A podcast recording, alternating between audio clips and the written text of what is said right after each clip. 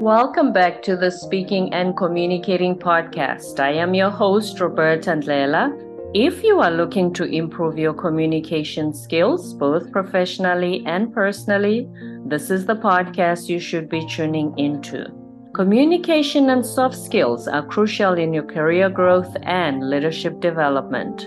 Whether you're about to speak in public, make presentations at work, pitch to investors, or an entrepreneur looking to showcase your innovation to a wider audience, you'd be glad you joined us. By the end of this episode, log on to Apple and Spotify, leave us a rating and a review and what you'd like for us to discuss on this podcast. Let's get communicating.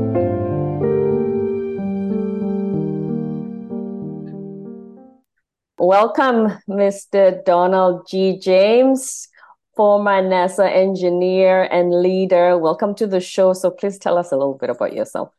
Thank you very much. I'm very excited. You know, I'm a very happy retiree from the American Space Agency, having spent 35 years in my career, always with NASA.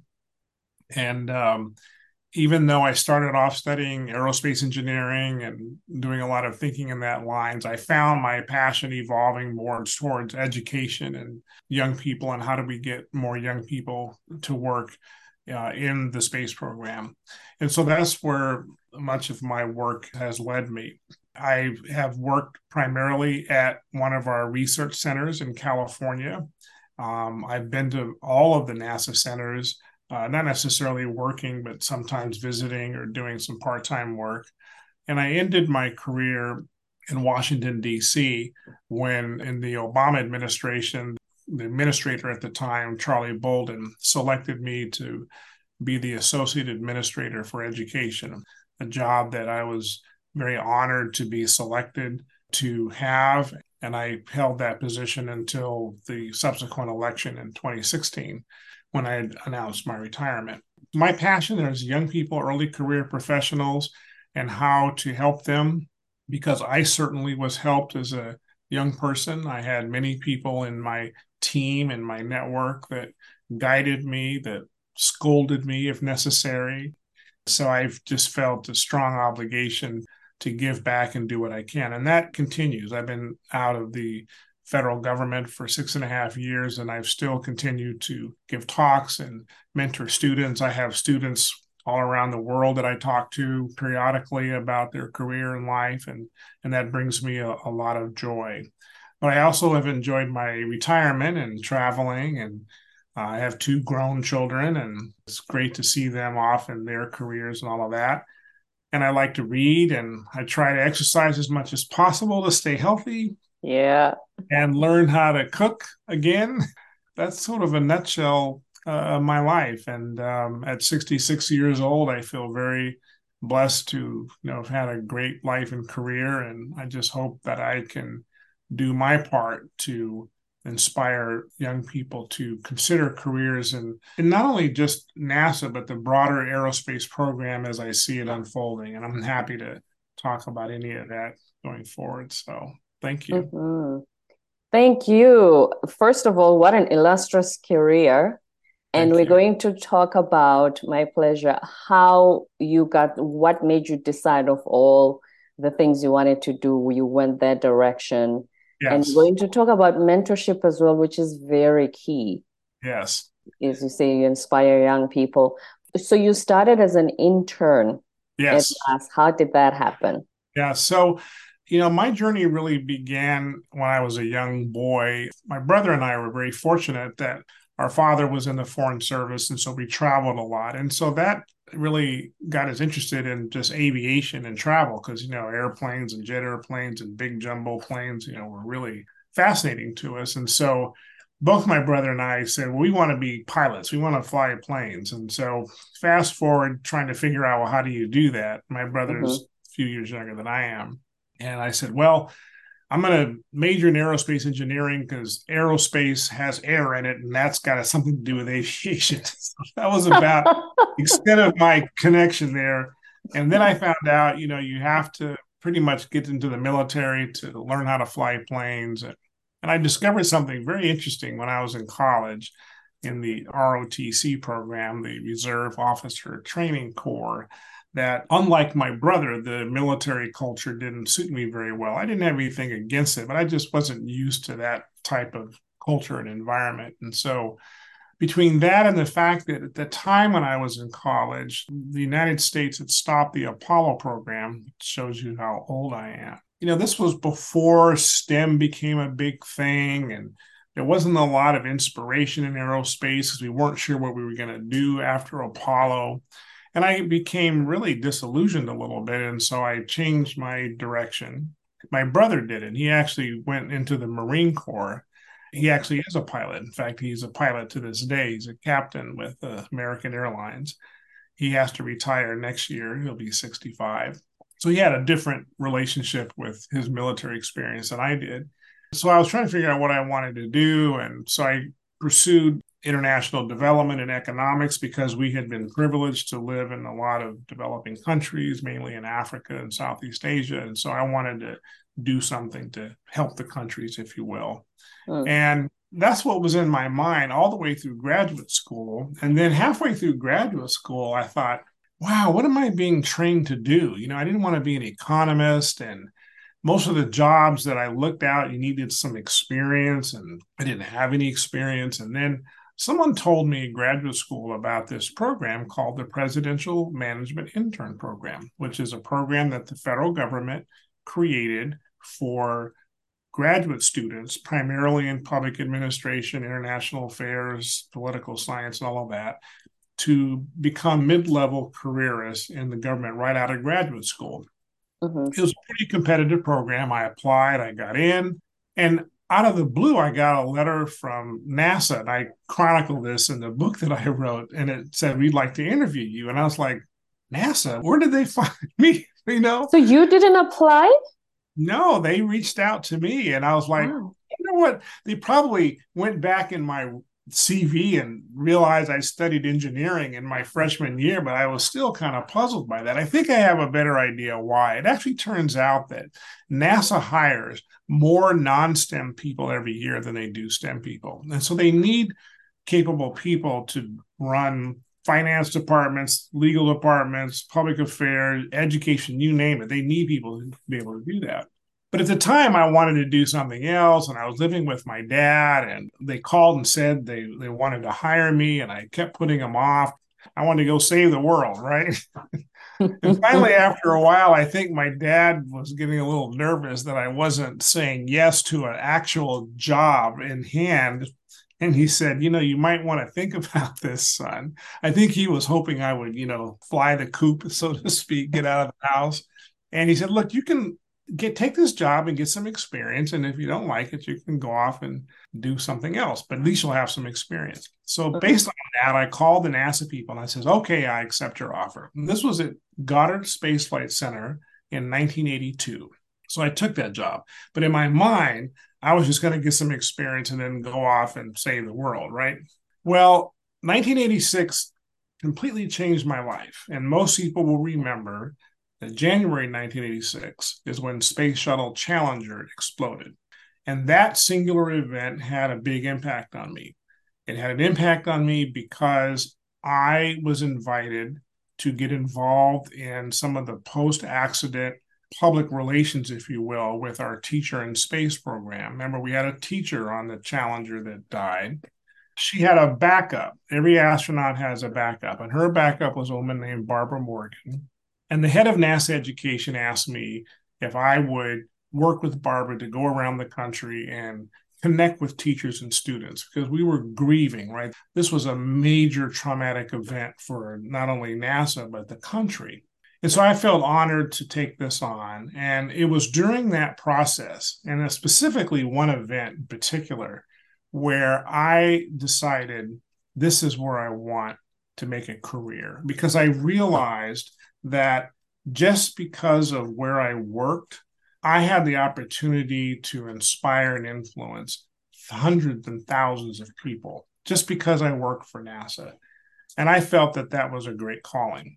So I decided after that that I was going to make a career at NASA. And that ultimately led me to being the head of education toward the end of my career. So that's kind of my roundabout journey. And one of the messages that I like to share with students when I talk to them, even early career professionals, is to not get too fixated on a particular vision, strict path forward in your career because mm. Times there's opportunities that come up. If you have blinders on because you know you want to do this and that and the other you might miss something that actually might be more exciting or more in alignment with your passions and interests because sometimes we just don't know what they are right? I didn't know i wasn't going to like the military culture in college. I you know i had a lot of military friends. I had nothing against the military but when i actually got into it i thought wow this doesn't feel right my brother had a different reaction to it. So I invite people to take opportunities like that and then use my example to say it's okay to dabble in things. It's okay to change your mind. It's okay to be open to the possibility that maybe what your ultimate calling is is not what you thought it was when you were in fifth grade when someone said, So, Miss Roberta, what do you want to be when you grow up? I used to say teacher, and they said you're too smart and teachers at the list page, you're going to be poor. So that's not an option. You have to go to university. and the it. irony is the irony is I ended up in the last decade teaching in South Korea after 15 years of doing the business stuff. It's almost like I came full circle to say, I've always wanted to teach. you know, there was probably something deep inside of you that felt a calling to that, but you figured out how to make it work. And right. thank goodness that you were open to that possibility rather than saying, no, I was told I have to be corporate and be the CEO one day. And but you know what? You could have made a whole lot of money and been miserable too. So you have to listen to your heart and trust people mm. around things like that. So that's my journey and, and how I got into NASA. I'm glad you highlight the devil and test the waters and see what resonates with you. And we live at an age where there's so many careers. I grew up in the 80s. Back then, there were very few careers I knew as a kid I could tap into yeah. when I grew up, but there's so much more these days. Exactly, exactly. And so it, the times are different now. And you know the types of jobs that are available now are completely new to when you know we were in school and things like that but it's our foundational capabilities and skills that i think will carry us and carry anybody through their profession and so that's why i took an interest in in the matter stuff which i hope we can talk about for sure and so you highlighted earlier that nasa doesn't just hire engineers only yes. as well right. right the only profession that I haven't seen at NASA are dentists. I don't know any dentists that work at NASA. If we have dental problems, you go to your personal dentist and you have your insurance to cover it. But we have doctors, we have lawyers, we have accountants, we have public relations people, we have communications people, we have operations people, you know, program operations people. There's a lot of jobs for which a degree in science or engineering or mathematics is not required. And so I like to share that because a lot of people have an interest in working for NASA and says, oh, I'm not really, you know, STEM or I'm not a scientist and all that. I says, you don't have to be. You know, you just have to be capable and interested in learning. Uh, and I was. And so that's what made the difference. Right. So, what qualities do you think you possessed that made you go from intern to top leadership at NASA? Yeah. So I say unabashedly that it was the qualities that's embedded in the title of the book that I learned primarily from my mother, which was manners will take you where brains and money won't. And what she meant by that is it's okay to be smart and be as smart as you want. It's okay to have money. There's nothing wrong with that. But don't assume that those two qualities alone are going to get you to where you want. And you know this, right? There are a lot of very smart people who are incarcerated in prison, right? You know, Bernie Madoff wasn't stupid, he just was a criminal, right? And there are people who have a lot of money, but are unhappy. Some of them even take their life. they have many marriages, they're alcoholics, whatever it is. But if you look at their bank account, you're like, what's wrong with this person? Right. So we and I think if I had your kind of money, I'll be a lot happier Thank as you. regular people. Thank you. Thank you. So, you know, we know those things are not, and people understand this, I think, even though they still want to pursue that.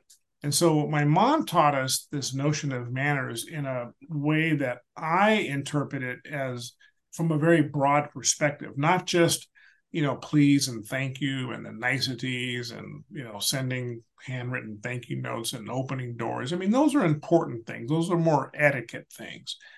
The manner that I took from her is how you show up in the world, how you conduct yourself. Are you really curious about somebody in a very organic, authentic way? Or are you curious about something because secretly you want something from them, right?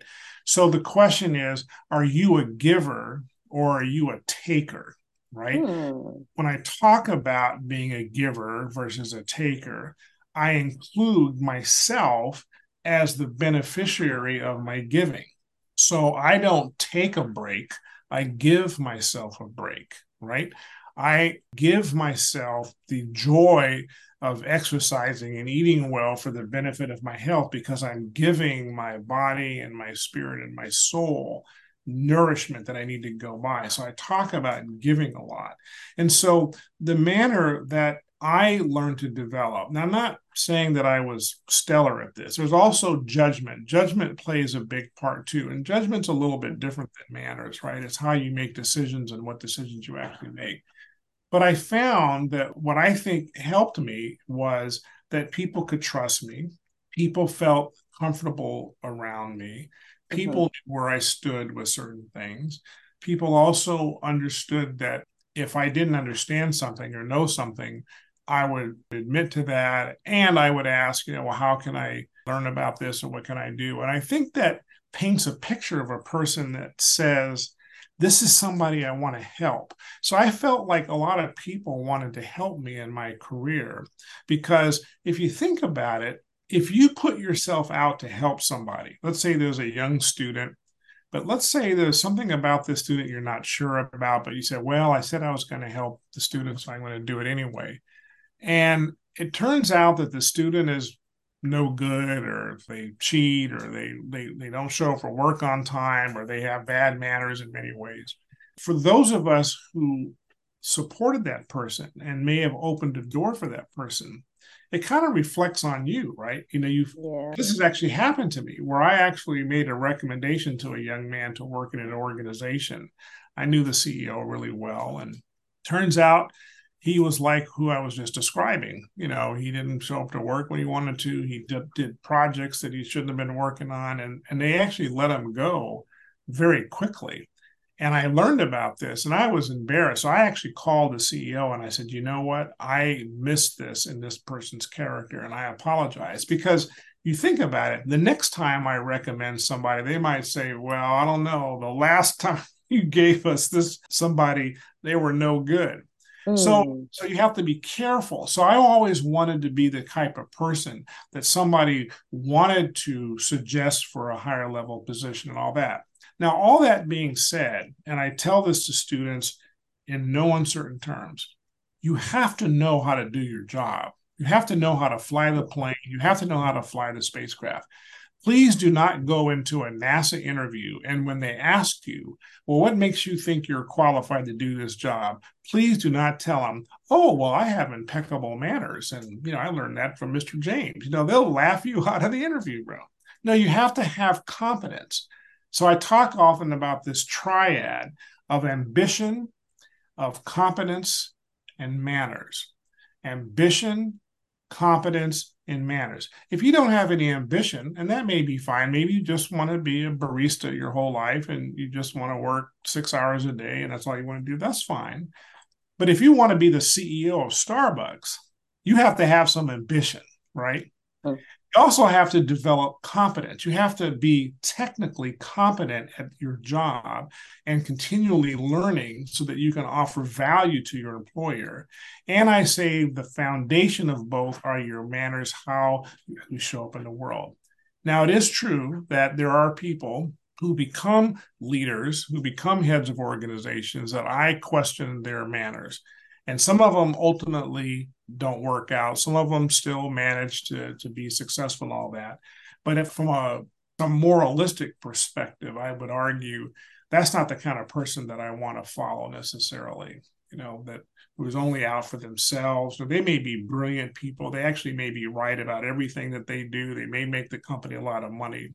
But if they don't make me feel like I'm worthy of being in the same room with them, that I'm capable of contributing or at least being taught how to contribute, I'm not feeling the love, if you will. And I probably wouldn't stay very long. Now, maybe other people have a different point of view, but that's how I see it. So I think that's what made the difference. I mean, when I applied for my last job, as associate administrator. Remember, this is one person away from the president of the United States, right? So my boss was appointed by President Obama. So that's how high I was able to get to the highest level in the federal government. When I applied for that job, there were 84 applicants for that job, four of whom were astronauts. Why was I selected? Well, they were all qualified. And usually, when you get into these jobs, the last 10 people are all really capable. But it turns out, because they told me that they wanted a different type of leader than an astronaut. My predecessor was an astronaut, wonderful person, good dear friend of mine. He had a great run and did a great job at what he did. He was famous, right? He was a great person, famous. But the leadership said when he decided to retire and move on, they decided, you know, we don't want that kind of leader. We want a different kind of leader. Now, there's nothing against my predecessor. It's just that that was a style thing, and I happened to fit the style. So sometimes you get lucky, and I did. Hmm but certainly your leadership style, your character. And when talking about your triad, the manners part, would you say that that's more the soft skills, the people part? Because mm-hmm. the competence is the technical, the ambition, obviously, that's your drive, your character. So right. the manners is more the people part, which then makes you the kind of leader that is desired. Well, one thing I like to suggest, and I do write about this, is that I don't make a distinction between soft and hard skills. I don't find that distinction useful. You either have skills or you don't have skills in certain domains. A lot of manner skills are way more difficult than engineering skills are because often in engineering, there is a right answer, right? If you mm. want to calculate delta V to get your spacecraft to a planet, there is a right answer for that. If you want to figure out how to manage a group of PhDs with wildly different personalities, that's difficult to do. And yet there are skills that are involved in being able to do that. And a lot of these skills you can learn. So are they people skills? Most of the time they are. A lot of times they're organizational skills. A lot of times they're judgment skills you know how do you decide what you want to focus on and so forth. The implication of soft skills is that well they're not necessarily as important as let's say the hard skills. And i would argue just the opposite. They're skills. They're all skills. Oprah winfrey has a range of skills including manner skills as well as business skills and probably some other skills that I don't even know about. It doesn't mean that one is less important than the other. She's just brilliant at all these things, right? That's why she's who she is. And the same is true for other people. And so I argue that you can learn a lot of skills, including what I call manner skills. Like, let's take the art of listening. There's really four types of listening that are available to us. The first is hearing. You can hear things, right? You're hearing my voice right now. And, you know, my children are very good at this. I, they can be watching TV and on social media. And then I'll say, Are you listening to me? He says, Dad, I heard everything you said. And they can repeat to me verbatim exactly what I said. Then there's listening, where you know you actually get a sense that someone's paying attention to you and they're absorbing the information. And then there's what's known as active listening, where you tend to paraphrase back. You know, so Roberta, what I heard you say was this, and then you want Roberta to be able to say, yeah, that's what I meant. So you you're trying to capture intent. And then something that I've been working on in terms of analysis is what I call presence listening. Presence listening is best exemplified by, let's say, a therapist that you're talking to or a priest that you're doing confession with. Or if your best friend calls you up right now and let's say he or she is drowning in tears and you know the world has collapsed you know their their partner left them or whatever and you were together they need you. You're going to be so present with your friend you're not going to be distracted by your phone you're going to absorb everything because what they want in that moment is you to get them energetically that's presence listening. Those are all distinct skills which actually can be learned. So I make the case, I hope, that this some of the skills that are necessary to be successful in, in your organization. Especially the listening part, how crucial that is if you're a leader leading a team, because we always say people don't just come to work just be employees. They come with their whole selves. I'm not saying bring all your dirty laundry from home, but you cannot just be this robot who takes off everything about you when you get into the office and just right. work only. That's exactly right. I'll give you a great example of that. I had a boss once who was very businesslike, but I had worked with her for a while. And, and one day I was in my office and she comes into my office. And before she crossed the threshold of the door of my office, I'm sorry, it was the other way around. I was walking into her office. Before I crossed the threshold of the door, she started immediately into, we need to do this and we need to do this. And I had a, and I just stopped and looked at her and I said, Good morning, Angela. How is your day today? And she looked back and says, Oh, hello, Donald. How are you? And I said, Angela, I just want to remind you, I'm a relationship guy. I need a little relationship before business, right? I mean, it could be 30 seconds you know, so I did that and she laughed. She understood. And I know sometimes in an emergency, you don't have time for niceties and things like that. And that happens. It happens in the space business a lot. If, the, if there's a fire on the spaceship, you know, the, the guys aren't going to say, well, Houston, how's your day going? Uh, we got a fire. so the context matters. That That's an example of where, you know, you want to be paying attention to your people and what they need and I'm the kind of person that needs to connect with you as a human, usually before we get into the business. I've even had some people said, Donald, I don't got time to check in. I got three things that have to happen like right now. Got it. No problem. We're on it. What do we have to do? Let's get with it. It's just paying attention. And so the people know that you know that they matter. And like you said, their whole self matters in the moment you know, I've had people that I've talked to for a while and come to find out their favorite aunt died the night before, and I never even asked how they were doing because I was so busy doing whatever I was doing and talking about whatever time. I never checked in, but that's important is for people to hear that you care about that. Hmm, that's very crucial indeed. So please talk to us about your mentorship program of students and early career professionals. Yeah. So, since most of my career was in education, we led programs to um, hire interns. We had programs where we would go to schools, we work with teachers, we would personally give talks and things of that nature. I personally mentored students, uh, some of them with the Organization of Black Aerospace Professionals, which is one of my favorite organizations to support. So, I find that mentorship, if done properly, is one of the most effective ways of helping a young person or an early career professional make it through their career. And typically, it works best if there's more than just one person. Now, you have to develop a trust relationship with the people and in a way that when you suggest that they do things, you know, they understand. Sometimes it's just the student watching you operate. Like I used to bring students to meetings that I held, and they would just sit there and watch how the dynamics go. And they realize, wow, is this how this works? You know, sometimes they see, you know, as the proverbial saying goes, how the sausage is made. And you know, it's like, man, I didn't realize. I thought NASA was this big, super pristine, techie thing, and everything worked robotically and all that. no, that's not how it is at all, right? Um, that's what we all think. yeah, well, it doesn't happen that way all the time. You know, I've been in a lot of very interesting meetings about even spacecraft meetings because I did work on the Orion spacecraft program in 2006 for a while.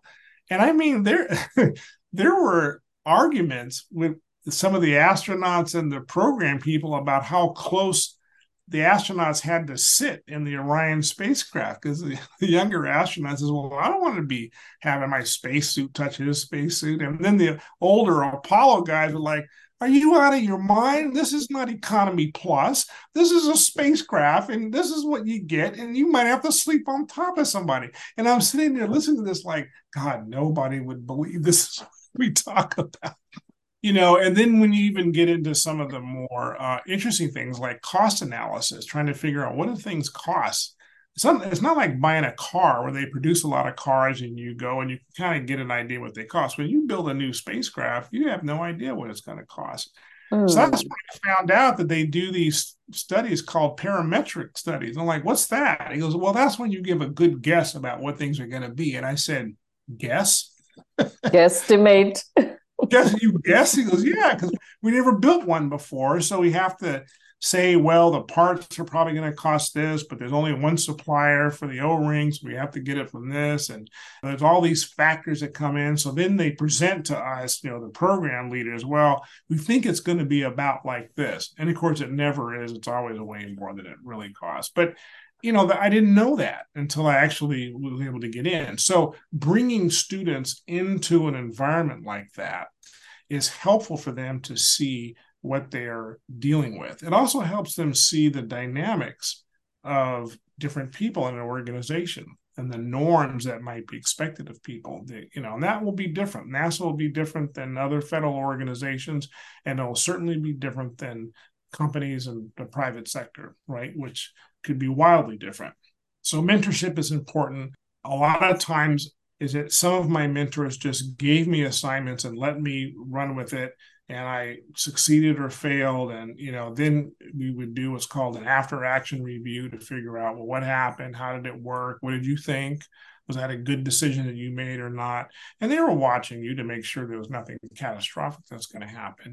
Another program that I support, the Patti Grace Smith's Fellowship Foundation, is a mentorship program that Patty Grace used to be a, a NASA engineer. And so I try to encourage these students who have internships in other organizations to definitely seek out a lot of people in organizations to ask them questions and say, Can I just go to this meeting with you? Can I participate? Because even if you don't have anything to do, just by watching it through osmosis, you're going to learn some things. I hope that was a good answer to your question. Yes, it does. Because I also, my first job, I had a mentor and he showed me the ropes. And like you say, when he takes you to these meetings, did a lot of work for government ministers back home yeah. in South Africa. So when yeah. he takes you to these meetings and you're just a junior, it opens up this world. You're not just at the office and looking at that little world in the office, but it expands your horizons. It really does. does it really does. And if you have a great connection with a mentor and vice versa, where there's a lot of trust, what I like to do is to share things with the students that I wouldn't necessarily share broadly. And there may be, you know, my opinion about a particular individual or a style and how to approach it. I found almost to the person they really appreciate that. I think they feel that I'm just really being candid with them about you know how things really work so so i like to tell stories and you know i tell stories about things that work well for me and definitely stories about things that did not work well for me you know and they're all useful. And we love storytelling on this show. So please tell us one thing that didn't work well for you. I exercised poor judgment once where i revealed something publicly that i shouldn't have. And the details are not I mean, they're important, you know, because it happened and I was appropriately scolded for it. But I thought it was innocent. I thought I was trying to be helpful, but it backfired. I had anonymously posted on a particular website some information that I thought was benign. And because I was anonymous, I thought, well, no one's going to know where it's going to come from. In hindsight, you know, that was not a good idea.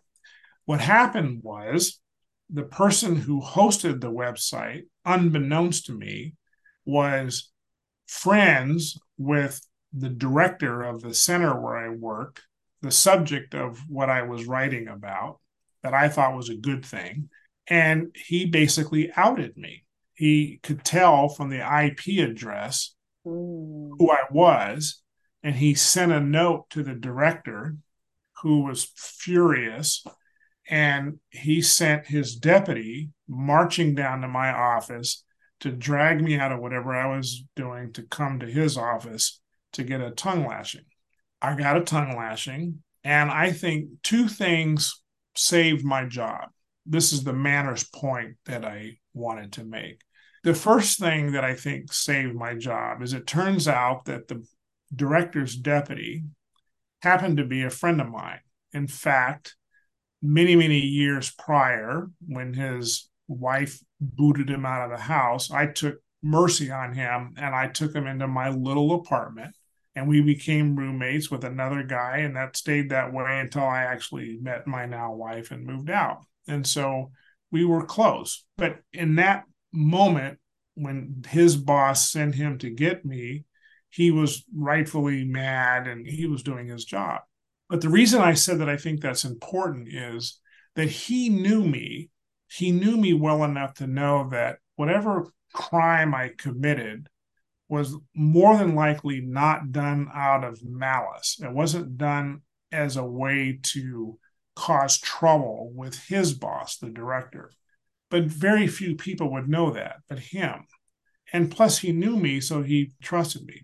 The second thing that I think saved me is that I had learned a long time ago that if you ever find yourself in a meeting and you're on the receiving end of your boss or your boss's boss wrath over something you did, even if you know you're right and you didn't do anything wrong, the worst thing you could do is to argue back.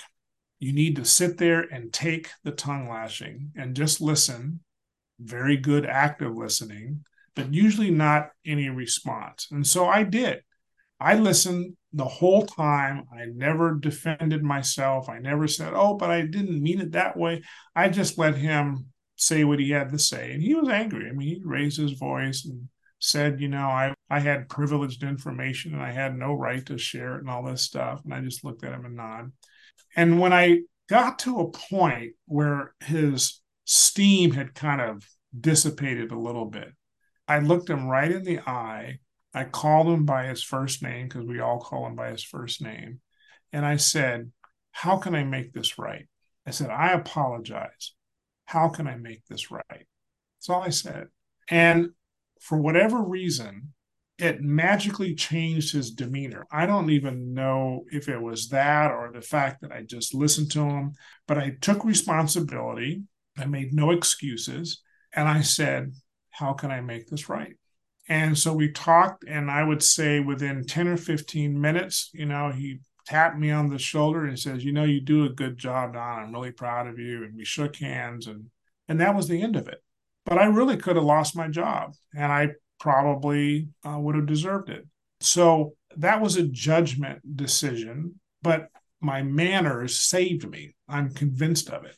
The irony is, is that because of the way the pecking order works at NASA, when I was selected to be the head of NASA education as associate administrator, technically I outranked that director. You know, I went back to the center and he introduced me as his boss. That wasn't really the case, but he did that. But I think that had that interaction not gone well, it would have been problematic. So that's one example. Never argue back to a mad boss. Take it. Right. And take responsibility and ask how you can make it right. That's right. That's right. And understand the mm-hmm. difference between excuses and reasons. I may have had my reasons, but there wasn't any excuse. An excuse means I'm asking somebody to say what I did was okay, I'll give you a pass. And I didn't really deserve that. You know, I had no right to reveal things anonymously that people didn't know the reason if someone was willing to listen to it nobody asked me so i never shared this one day maybe i'll write this up but you know there was a series of things that were happening that i thought were reasonable that i was trying to do now different people can disagree upon analysis. But at the time, it wasn't my place to say, well, let me give you my reason why I did this, you know. I mean, if he asked me, well, what made you think you could do this? What was your reason? I would have summarized for him what I thought, but I never would have made an excuse. I would have accepted my punishment had there been one and moved on. Mm. And what is one thing you can tell us about what worked really well for you? Yeah. So, well, there's a couple that I'm particularly uh, proud of. One was that I was asked to work with another person to produce the first open house at the NASA center where we work. We had never had one before. The NASA administrator at the time was a very interesting character, and you know a lot of people were afraid of him. He was very smart. He was kind of a brusque guy, but really brilliant guy he told the director at the time, he said, You should open up your center and let the world see what you do. And he we a group of us had met with him and he had given us a lecture about you know how well we were reaching out to underserved communities and whether we do any of our public relations work in different languages and all this kind of stuff. And so when i was asked to take this on I remembered a lot of the things that he had mentioned, and I knew he was going to come to the open house. And so my team, and I, was a co leader with another guy, and we had a team of people. We went out of our way to really get creative about how we we're going to get a lot of people to come to this open house.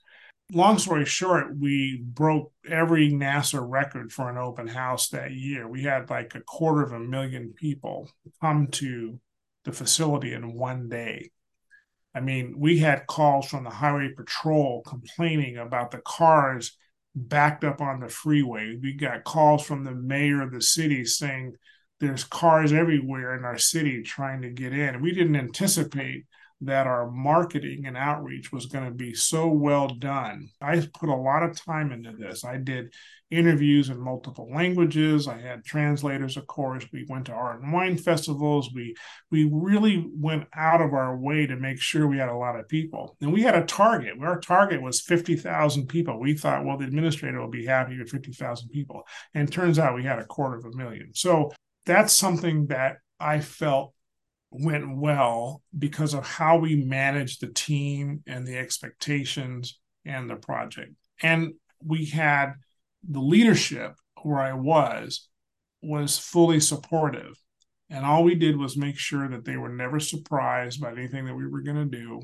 Any last words for somebody who's not sure about which career path to take? Yeah.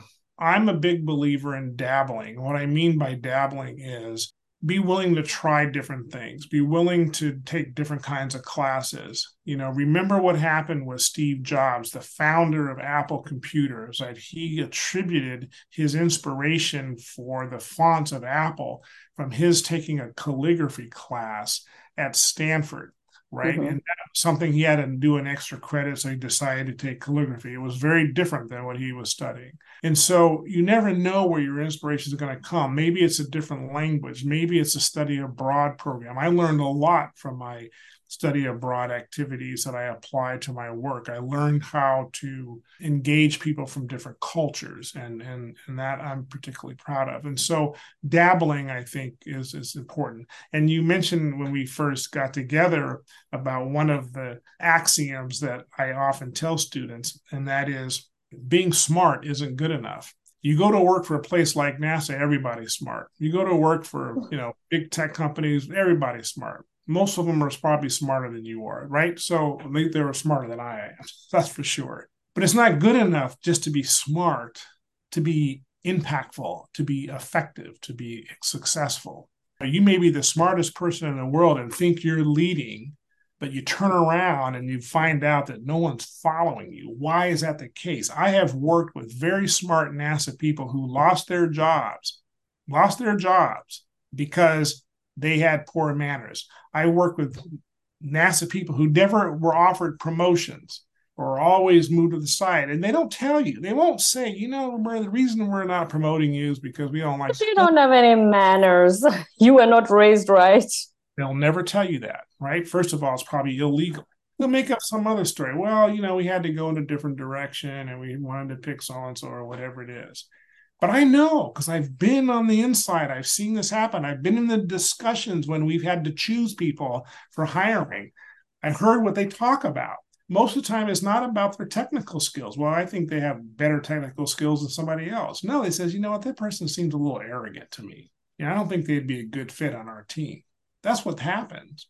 So being smart isn't good enough. Learn how to develop and cultivate a broad spectrum of skills that I call manner skills. How you present yourself, how you show up, how you listen, how you speak, how you present your body, things like that.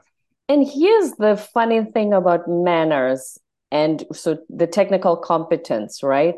If yeah. you are arrogant, you give the impression that you are not open to learning new ideas because you're a know-it-all. Right technical skills can be learned. If i walk into a job okay i will have the competence but there's something university didn't teach me that's being done now.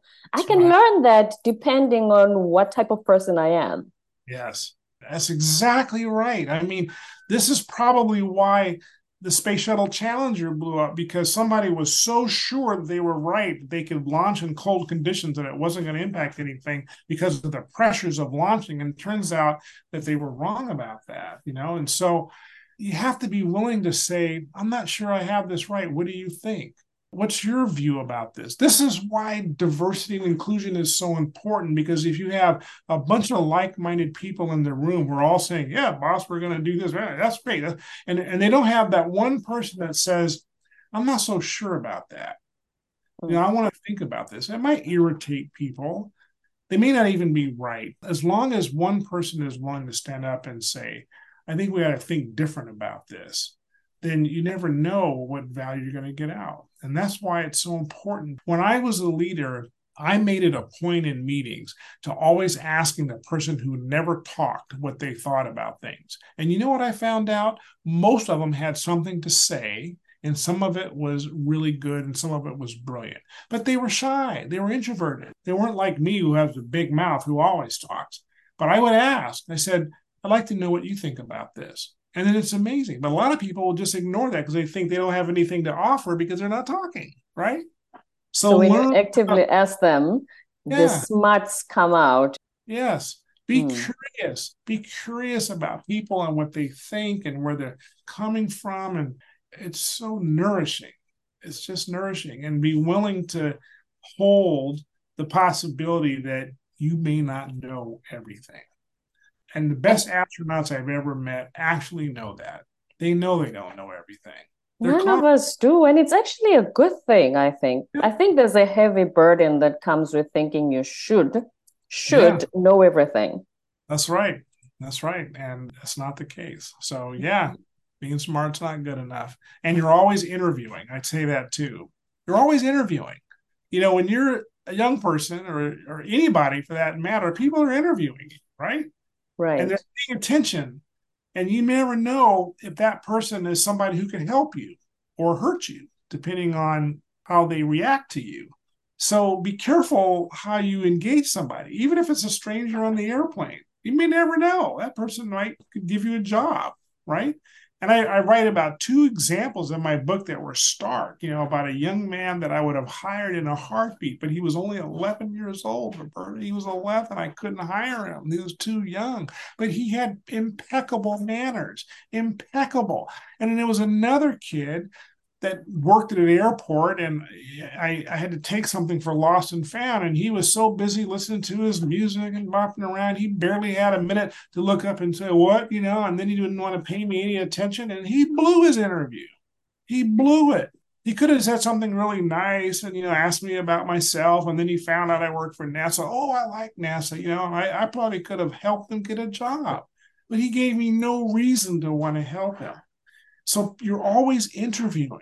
Pay attention to that. So, as you can tell, I'm very passionate about this. Which we absolutely love. It can it literally just jumps off the screen. That relationship, the always interviewing, is the reason why, as you said earlier, you were able to keep the job when yes. when the incident happened. Right. I believe that's true. I really do believe it. Yeah.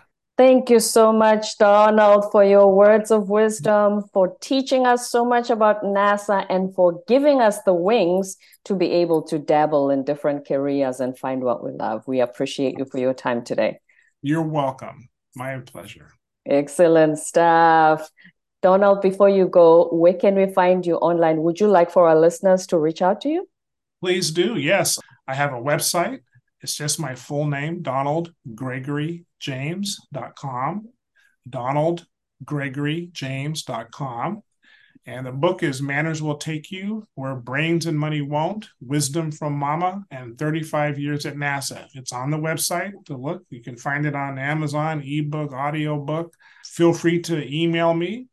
Manners will take you at gmail.com. I answer all emails. I'm happy to talk to people. Manners will take you at gmail.com. So thank you for this privilege to speak with you and your audience. Absolute pleasure. Thank you so much for being here. DonaldGregoryJames.com and Manners will take you at gmail.com. Thank you, Donald. We are really appreciate it. You're welcome. Thank you for joining the Speaking and Communicating podcast once again. If you have a guest that you think would be a great fit for the show, please email me and my contact details are on the show notes. The Speaking and Communicating podcast is part of the B Podcast Network, where there are many other podcasts that support you in being a better leader and becoming the change you want to see. To learn more about the B Podcast Network, go to bpodcastnetwork.com. Don't forget to subscribe, leave us a rating and a review on Apple and Spotify, and stay tuned for more episodes to come.